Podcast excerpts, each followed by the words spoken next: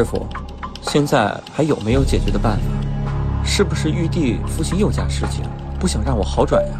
护法在弄，我就怕吃这个药，我又难受。你体内有脏东西，需要用药杀死排除。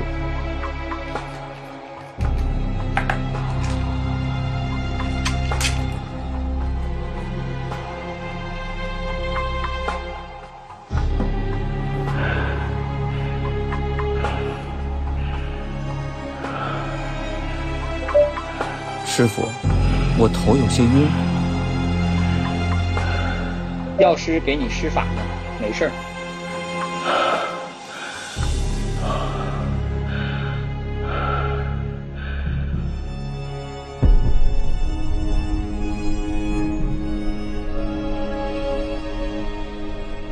二零一九年九月。北京市人民检察院第三分院收到了公安部门移送过来的一起涉嫌故意杀人罪的刑事案件，只是这起案件跟类似的案件相比有很大的不同。因为它属于这种密闭空间内，也没有其他人侵入，啊，被发现的时候呢，尸体已经高度腐败了，呃，所以呢，从证据上来讲的话，它的证据难度可能比普通的要高。这究竟是一起怎样的案件？卷宗材料详细记录了案发的经过。二零一九年七月二十日下午四点五十分，北京市公安局朝阳分局接到了辖区内某小区居民的报警。报警人称，自己家所在单元的楼道内这些天一直弥漫着一股难闻的臭味儿，他怀疑这是从楼上的住户家里飘出来的。因为无法联系上户主，所以他希望民警能赶过来处理一下。这你们猫肉猫臭跟狗臭一个味儿。嗯，这麻烦在哪儿？他他家人找不着。是啊，杜官老人。在反复联系业主无果的情况下，赶到现场的民警觉得事有蹊跷，于是决定入户查看。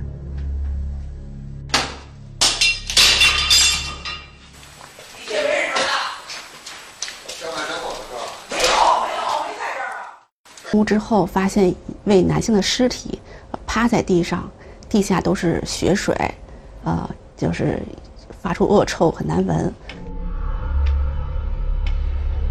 警方的现场勘查记录显示，现场门窗完好，室内干净整洁，无任何打斗和刻意清理的痕迹。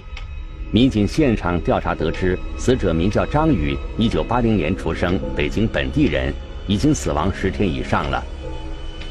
据周围邻居介绍，张宇平时独自居住，深居简出，与他人鲜有往来。因为他这房一直一一直出。我说这房子就怕这房子。啊，完了后几年后边他一人搬过来了，他老一人自言自语。有邻居提到，他怀疑张宇患有癫痫，但警方随后联系上了张宇的父亲。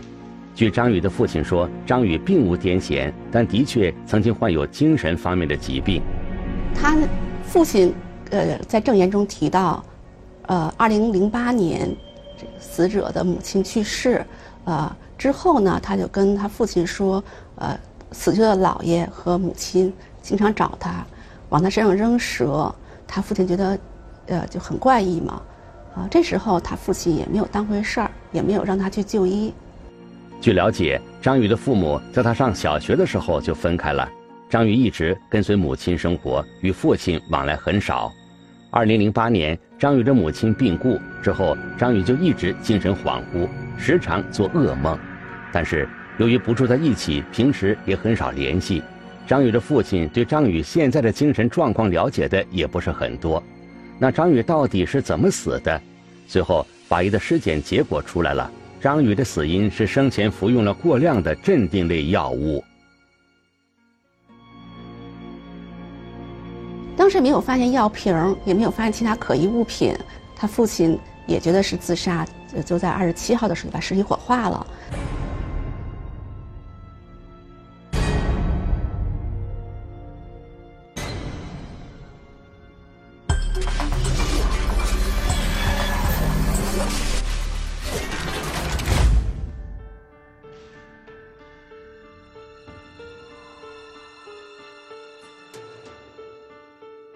聚焦一线，直击现场。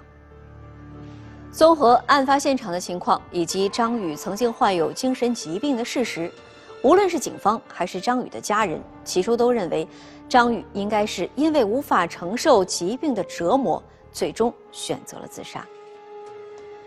可是几天之后，张宇的父亲却意外发现，儿子的死很可能另有隐情。原来，在整理张宇的遗物时，父亲竟然发现。张宇的手机社交软件里有大量的关于服药、借贷等内容的聊天记录，其中还多次提到了一个情况：驱魔。比如，他多次提到这个贷款不能再拖了，这个欠债压得我真是不行了。师傅，墙角空调下面有个男的往我身上扔了好多小蛇，还边扔边骂我：“把他抓走吧！”您看到了吗？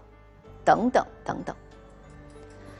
虽然看不太懂这些聊天记录的内容，也不清楚孩子的聊天对象到底是谁，但是直觉告诉这位父亲，张宇的死很可能和这些聊天内容有关。于是，张宇的父亲报了警。那么，警方的调查能否找出张宇真正的死因呢？跟张宇在手机社交软件里聊天的那个人，到底是谁呢？一起进入今天我们关注的事件，了解它的来龙去脉。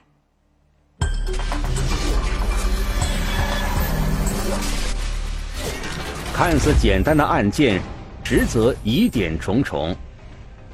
张某从来没有怀疑过王某有不轨行为，他一直很相信他。奇怪的聊天记录到底隐藏着怎样的秘密？主观上这种明知。实际上比一般的杀人，我们认为主观恶性还要大一些。男子死亡的真相究竟是什么？亲密陷阱一线栏目正在播出。翻阅该案件的卷宗材料，检察官发现，跟张宇在手机社交软件上聊天的人网名叫空想，在聊天过程中，张宇称这个人为师傅。师傅，这个药吃了有什么反应啊？吃了能把轮回弄清楚，我怕又睡着了好几天。明天上午我给你发，我今天再加持一天。这段聊天发生在二零一九年七月九日，虽然无法判断网名为“空想”的这个人所说的药是否就是张宇最终服下的镇定类药物，但是从聊天内容中还是可以发现两个关键的信息：一是空想曾经给张宇寄过一些药物。二是张宇起初并不想吃这个药。师傅，我不想吃那个药，到时候又喘不上气了，难受。不会很难受，你是不是吃过一次粉末的？什么感觉？粉末那个困。这个不会难受厉害，难受就和我说。查阅张宇和空想之间的聊天记录，检察官还发现，空想曾经不止一次让张宇按时吃药。师傅。在吗？这个药好像也有反应，您请药师佛帮我调理一下。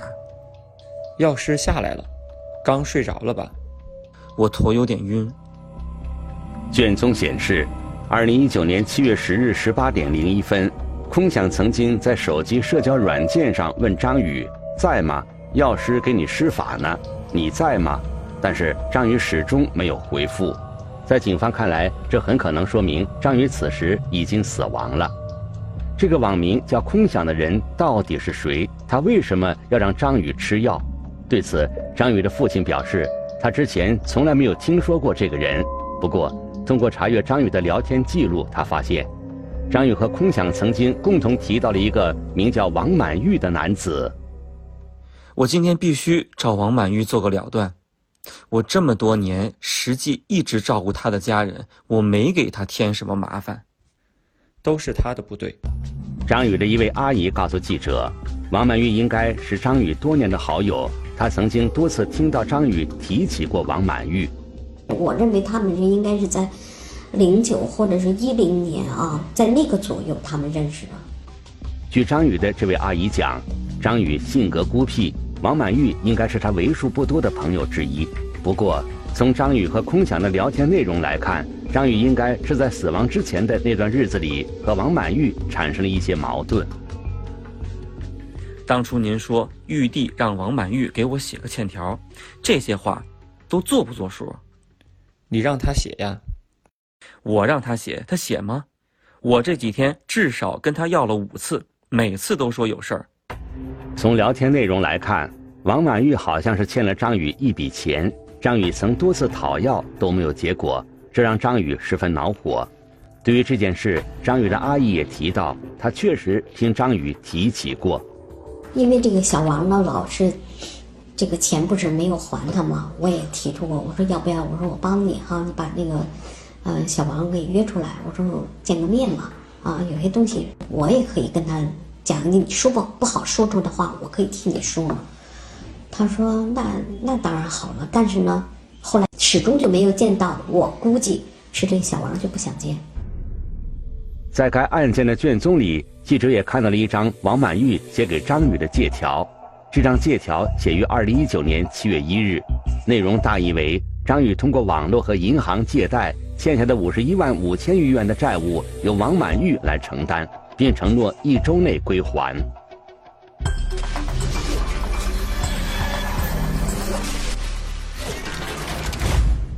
通过查阅张宇的聊天记录，办案人员发现。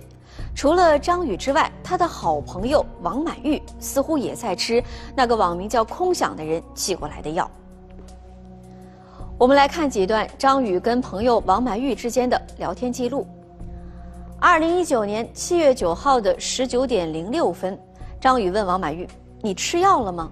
王满玉说：“吃了，我没事儿，就是困。”七月十号的七点四十九分，张宇问王满玉：“你还困倦吗？”还有其他感觉吗？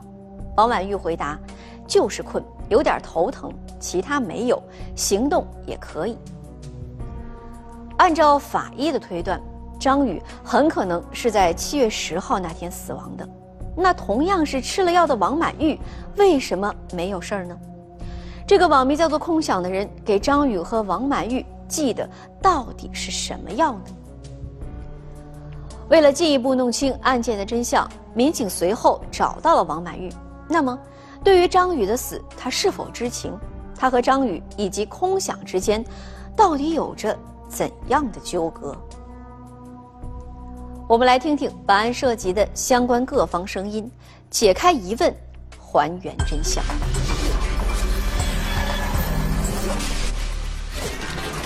神秘的聊天对象，到底藏着怎样的秘密？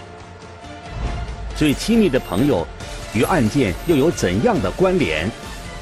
亲密陷阱一线继续播出。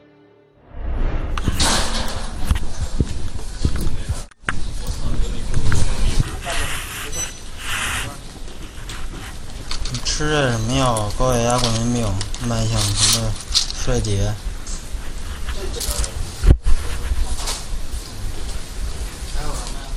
二零一九年八月十日，案件侦办民警找到了王满玉了解情况。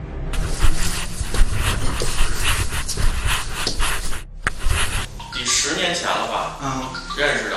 他是做电子的那种的教学。嗯。完了呢，我那个后来他给我介绍过去做那个叫什么体育老师，就拓展的，是民办院校。据王满玉说，他和张宇是在一个社交软件聊天群里认识的。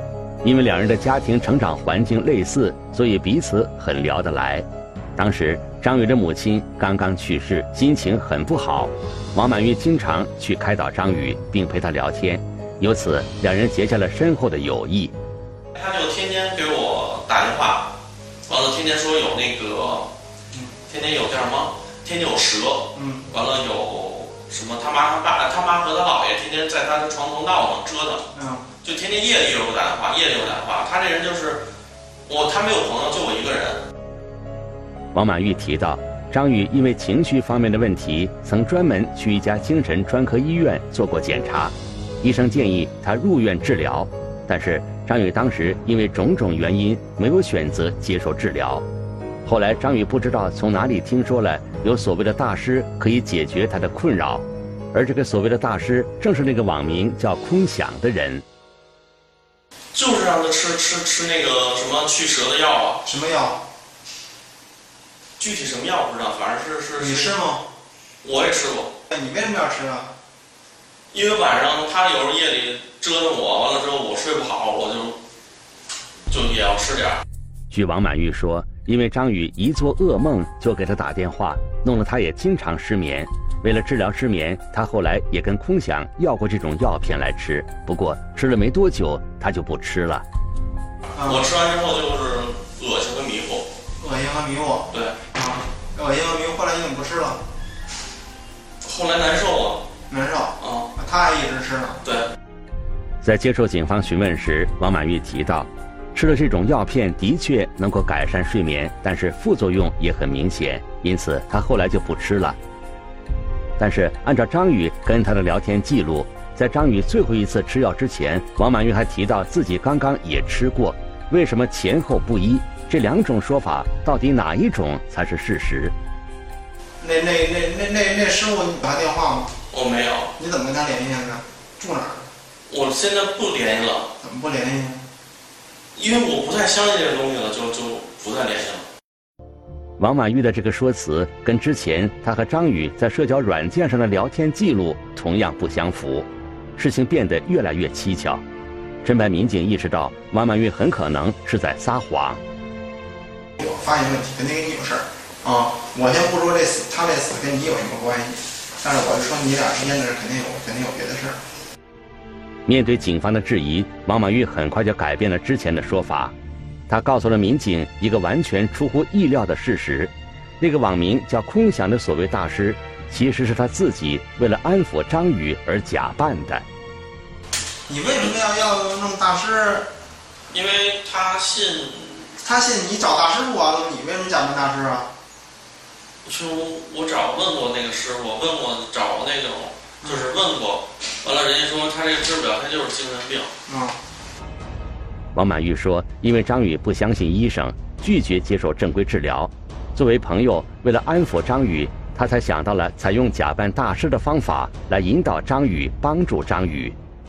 就是说白了，那个药就是让他睡觉，因为他老不是夜里老不睡觉嘛，完了折腾嘛。”王满玉告诉民警，那些所谓的药片其实是他从网上非法购买的安眠药。每次从网上买到这些药后，他都会采用匿名的方式再转寄给张宇，同时告诉张宇这是大师给他的药。最初几天，张宇服下这些安眠药之后睡得很好，于是他对这个所谓的空想大师十分信任，对朋友王满玉也是心存感激。不过，警方调查发现，王满玉之所以会假扮大师，绝不是为了所谓的安抚张宇，其实他有着另外的心思。小雨也给我看了他的手机，他说：“你看，大师说说了我这个什么什么情况，当然咱们不知道是不是真有这么一个大师。完了，我也问过他，我说你见过大师吗？他说没有。他说大师给那个那个小王也看过，说我们俩还是个好朋友，我们俩还能将来还能搭搭搭伴儿，可能一块儿做事业，是这个意思。”据张宇的阿姨回忆。早在2015年的时候，张宇就曾跟他提起过，王满玉认识一位很灵的大师。这位大师还曾经建议张宇和王满玉一起做生意，说他俩合作肯定能赚大钱。张宇的阿姨提到，从那时开始，他感觉张宇和王满玉的友情正在发生微妙的变化。哦，那个时候就是想做点事儿，完了他有点钱，我们俩合着想做点事儿。你融多少钱？他融多少钱？他融了三百，三百，三百多万。那你往里存了多少钱？呵，存了几万块钱吧。其实做生意，呃，王某也是欺骗了呃这个张某，就不是说呃。他心甘情愿的要跟这个王某一块做生意，只是基于王某编造的一些理由，比如利用大师这种身份跟他说：“你跟王某在一起合伙做生意会会发财。”导致这个张某就相信这件事情是真实的。原来还有一套房子，呃，他母亲给他留下来的，啊，就是他卖掉了，俩人一块做生意。张宇和王满玉用这笔钱合伙开了一家饭店，可是仅仅经营了半年的时间，饭店就倒闭了。张宇卖房子的钱基本上全都赔了进去。大家相信你吗？相信，一直都相信是吗？对，一直都信我。警方调查发现，在经营饭店期间，王满玉花钱非常大手大脚，而在饭店倒闭之后，王满玉依然是肆意挥霍。差不多有一年的时间，王满玉不仅花光了存款，还通过借贷软件欠下了一大笔债。随后，王满玉又开始打起了张宇的主意。他觉得，呃，就是我帮他解决一些生活中的问题，他有什么烦恼跟我说啊，他有钱呢，我们俩一块儿花，一块儿做生意，这也是人之常情。他自己觉得没什么大问题。但是王满玉也知道。经营饭店损失惨重的张宇是不会轻易再借钱给他的，于是他又精心策划了一个骗局。王某又编造了另外一个身份，呃呃，跟他就是让这个张某家这个人叫老席，呃，说你要是呃不断的网贷，就信用发生严重危机，就有一支基金帮助你，所以张某就从网贷公司贷款。这样的话，老齐就跟他说：“你贷完款还不上，信用发生问题，国家会给你一支基金，所以你就放心贷吧。”再加上大师那边说你把钱借给王某，这样一种情形下，张某就把钱贷出来之后，通过银行转账的方式都给了王某。警方调查发现，从2017年开始，在王满玉假扮了多重身份的哄骗下。张宇一次次的通过借贷软件借钱出来，然后很快就转给了王满玉。查阅张宇的聊天记录，办案人员发现，随着欠款越积越多，张宇意识到并没有什么所谓的国家救助基金来帮他还款，这让张宇陷入了巨大的焦虑和痛苦之中。发微发短信，这不是就是就是欠款，就是每天你有多少余额欠款，你该今天该还或明天该还那种，不是有短信提醒吗？啊，就看到这个了，急了，就崩溃了，崩溃了。对我手里当时也没有了，啊，我这也没有钱了，完了我这边也欠一屁股债，完之后就这么一情况。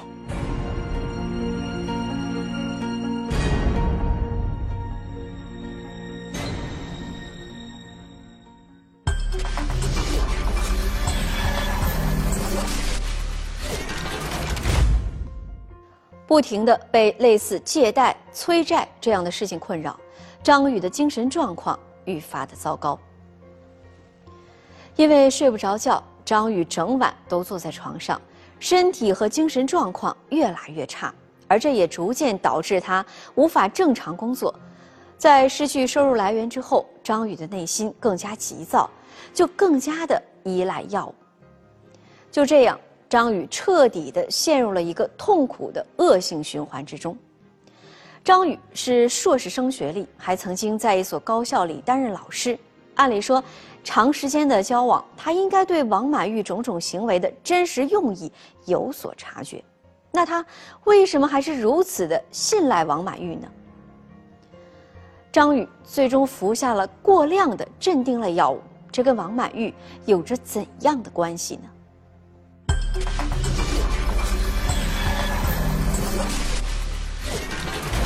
处心积虑，步步为营。案件会怎样定性？法院将如何判决？亲密陷阱一线继续播出。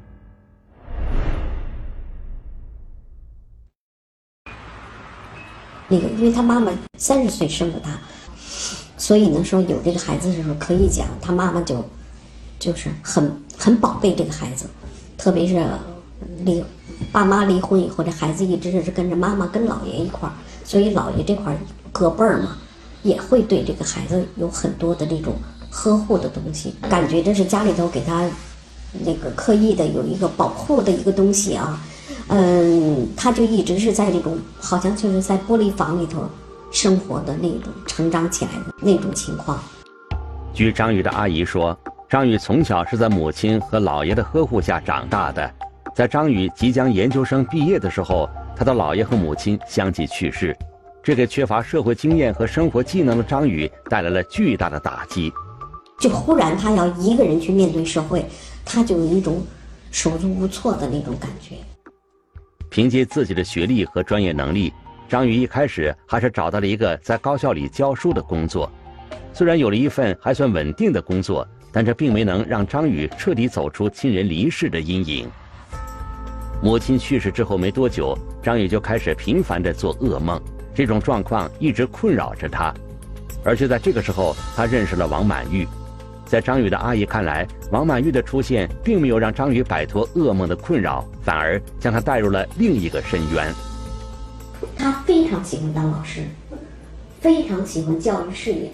呃，这个满满月呢，就是给他制造了很多的这种，让他能够憧憬，觉得有可能。哎呀，他认识一个什么人物啊？那也可能将来能实现他的梦想。他确实是有有这种天真的东西。张宇的阿姨提到，王满玉一开始就曾跟张宇说过，他认识某位领导，可以帮张宇在事业上取得更大的进步。而实际上，王满玉只是一个普通的上班族，家庭条件也很一般。在张宇的阿姨看来，王满玉接近张宇，就是因为他觉得张宇思想单纯，家境不错。俩人是互有依赖吧。张某是为了情感的这种依托，王某呢是为了想占有张某的就是钱。通过相关人员的证言以及王满玉自己的供述，可以看出，王满玉和张宇之间的友谊虽然是基于不同的目的，但一直还比较稳定。那么，在张宇死亡之前的那段时间，两人之间到底发生了什么？据王满玉供述，在哄骗张宇用贷款的方式帮自己还账之后，张宇的生活也陷入了窘境。于是，张宇经常找王满玉来要债。为了安抚张宇，王满玉才写下了那张借条，表示自己愿意承担张宇的所有债务。但是，这张借条并没有打消张宇内心的不安和顾虑。他还是不停地给王满玉打电话发信息。他当时给王某打了三百个电话，就是从一号到十号，啊，一直要这个钱，啊，王某高兴的就接一下，不高兴就不接，但是他也不厌其烦，就是给他打电话。生活中的王某要不断的接听张某电话，他扮演的大师空想，还有夜里边呃。给这个张某提供一些帮助，安抚他，说帮他抓蛇，帮他干这干那，所以他就很累。说实话，我一听他电话我就已经不行了，就每天就是正常生活都没有，我就是想让他安静安静，吃点药。为了摆脱张宇的骚扰，王满玉在网上再次联系了那个非法贩卖安眠药的商家，购买了一整瓶药。二零一九年七月九日。这瓶药通过快递被送到了张宇的家里，随后也就有了张宇与空强以及王满玉的那些对话。一百瓶药，你让他，你让他吃多少？我跟他说你，我说你就吃一瓶或者你看着吃。他说那行。我说你吃一半也行，吃一瓶也行。他自己说那行，我自己看。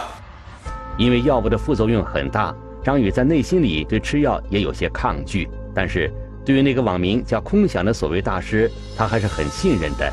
随后，他还咨询了王满玉的意见，王满玉也没有阻止。最终，张宇按照空想的建议服下了一整瓶药。你知道这个安眠药吃多了会出事儿吗？我知道，但是每次我都会告诉他不能多吃。怎么怎么叫多？多少？你有这个量吗？量的概念吗？在接受警方讯问时，王满玉承认是自己给张宇买了安眠药，并欺骗他服下了过量的药物。但是他始终都强调自己并没有置张宇于死地的想法，他只是想让张宇多睡几天，不要打扰自己。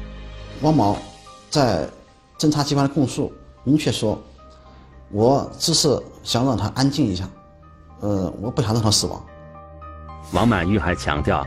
自己并不知道类似安眠药这种镇定类药物的安全剂量是多少，因为他之前曾经让张宇吃过三十片，最终张宇只是多睡了两天，因此他觉得即便吃了一整瓶，应该也不会有太大的危险。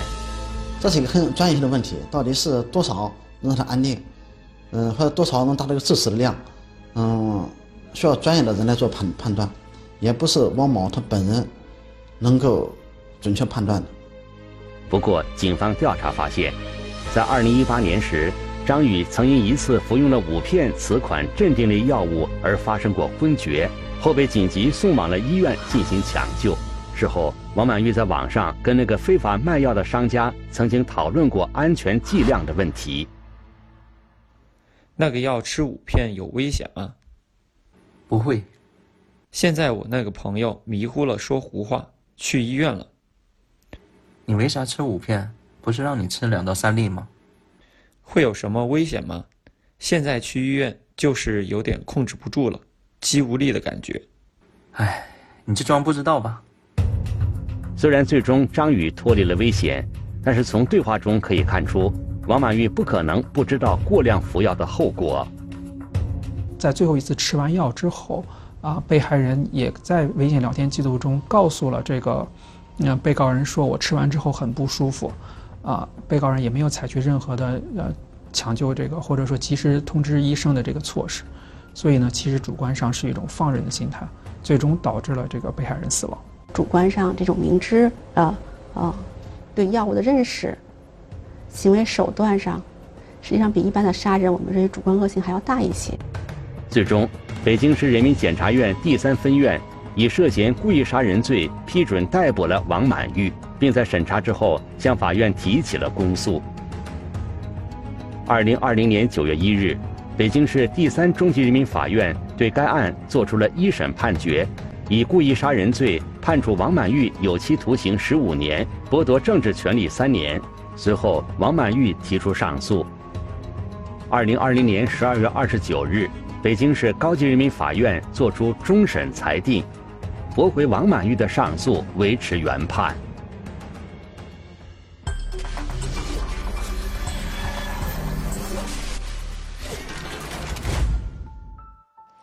由于王满玉有自首的情节，并且呢主动赔偿了张宇的父亲五十万元，获得了张宇父亲的谅解，所以，他最终被判处有期徒刑十五年。与此同时，警方也对销售违禁药品给王满玉的商家进行了查处。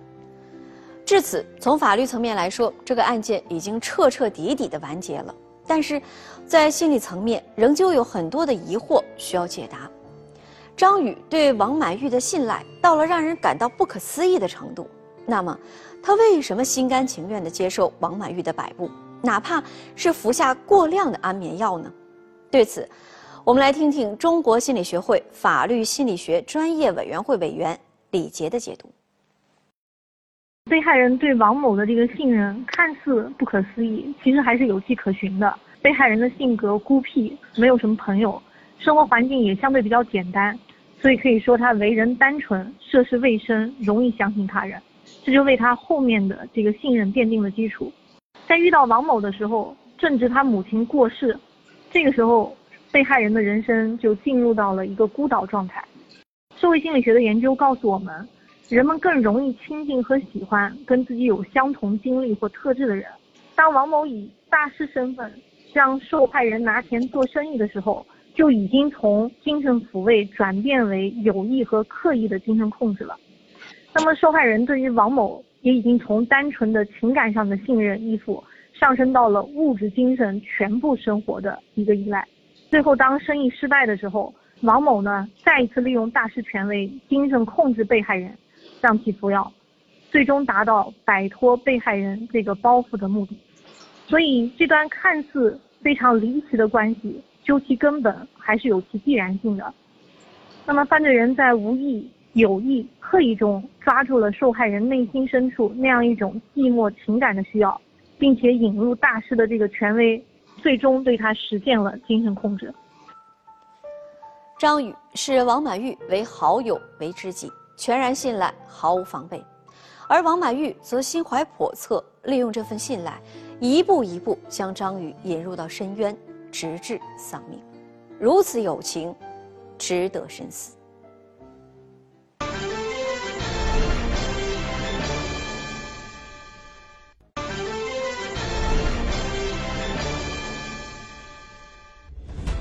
如果您想了解更多的法治资讯，可以在微博、央视频中搜索“一线”，关注我们的官方账号。这里是一线，我是陆晨，下期节目再见。